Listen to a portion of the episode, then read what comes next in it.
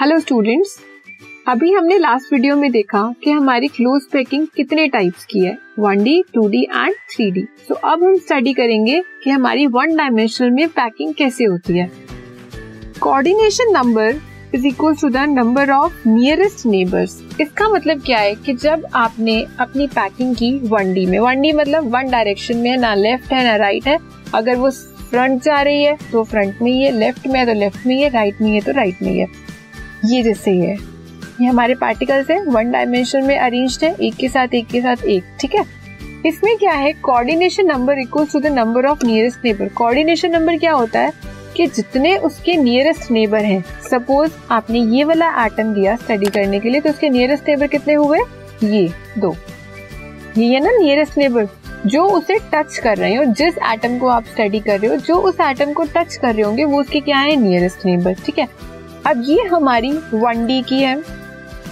Packing इसके nearest neighbour कितने हो गए? टू तो इसका कोऑर्डिनेशन नंबर कितना हो गया?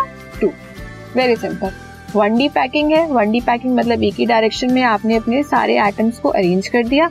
अब आपको उसमें से उसका कोऑर्डिनेशन नंबर निकालना है। और कोऑर्डिनेशन नंबर होता क्या है? जब जिस एटम को आप स्टडी कर रहे हो, उसके नियरेस्ट जितने भी एटम है मतलब जो एटम उससे टच हो रहे हैं वो उसका कोऑर्डिनेशन नंबर बताएँगे। अब वन डायमेंशन है, एक ही डायमेंशन में जा रहे हैं। इसे अगर आपने देखा तो उसका कोऑर्डिनेशन नंबर कौन से बताएँगे? ये दो एटम्स बताएँगे। सो वन डी में कितना हुआ कोऑर्डिनेशन नंबर टू ठीक है? अब हम आगे चलते हैं। टू डी टू डी मतलब हमारी जो पैकिंग है, वो दो डायमेंशन में हो रही है, दो लेयर्स में हो रही है। ठीक है? फ़र्स्ट आपको पता है ये कितने टाइप की थी? स्क्वायर एंड हेक्सागोनल ये हमारी स्क्वायर पैकिंग है और ये हमारी हेक्सागोनल इसमें भी हमें सेम क्या पता करना है? कोऑर्डिनेशन नंबर यहाँ पे भी कोऑर्डिनेशन नंबर अब निकलेगा कैसे? सबसे पहले हम देखते हैं स्क्वायर क्लोज पैकिंग ये हमारी कोई भी एटम्स की लेयर है। ए एटम ए एटम ए एक के बाद एक। ये दो डायमेंशन हो गई ना, एक के बाद एक लगती हुई जा रही है लेयर ठीक है?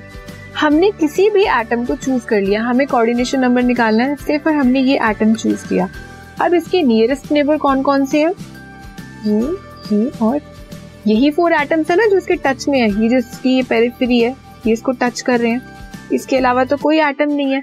तो हमारे कितने एटम्स हैं जो इसे टच कर रहे हैं? फोर एटम्स ये एक स्क्वायर बन गया हमारा और हमें यहाँ से क्या पता लग गया? कोऑर्डिनेशन नंबर मतलब स्क्वायर क्लोज पैकिंग में हमारा कोऑर्डिनेशन नंबर कितना होता है? फोर सेम हेक्सागोनल में. ये हमारी कोई लेयर है. पहले हमने लेयर को ऐसे रखा, जो स्क्वायर क्लोज पैकिंग में किया था, हमने एक एटम के नीचे दूसरा एटम लगाया था. लेकिन यहाँ पे हमने क्या किया? जो दो एटम के बीच का डिप्रेशन है, हमने थर्ड एटम वहाँ पे लगाया. ठीक है? तो हमारी एक दूसरे टाइप की पैकिंग बनी, वो कौन सी बनी? हेक्सागोनल उसे हेक्सागोनल कहा कैसे? सपोज़ आपने ये एटम ले लिया स्टडी करने के लिए. अब आपको उसका कोऑर्डिनेशन नंबर निकालना है। कैसे निकालोगे? इसके नियरेस्ट नेबर देखोगे। नियरेस्ट नेबर कौन कौन से है?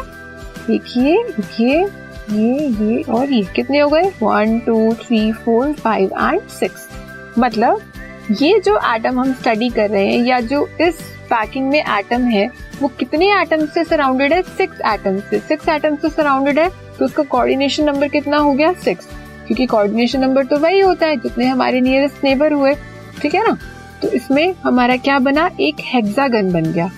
हेक्सागन बनने के बाद हमने इसे क्या शेप दे दी? हेक्सागनल पैकिंग जैसे पहले हमारे फोर एटम्स टच में थे, वहाँ पे एक स्क्वायर बना था तो हमने उसे क्या कहा था? स्क्वायर क्लोज पैकिंग यहाँ पे हमारे सिक्स एटम टच में है तो हमने से क्या बोला? हेक्सागोनल क्लोज पैकिंग तो ये थी हमारी वन डी और टू डी की पैकिंग वन डी में हमारा कोऑर्डिनेशन नंबर कितना आया?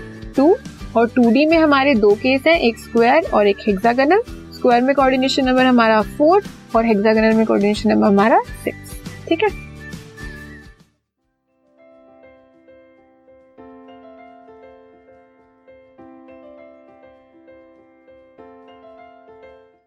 This podcast is brought you by Hubhopper and Shiksha Abhiyan अगर आपको ये पॉडकास्ट पसंद आया तो प्लीज़ लाइक शेयर और सब्सक्राइब करें और वीडियो क्लासेस के लिए शिक्षा अभियान के यूट्यूब चैनल पर जाएँ।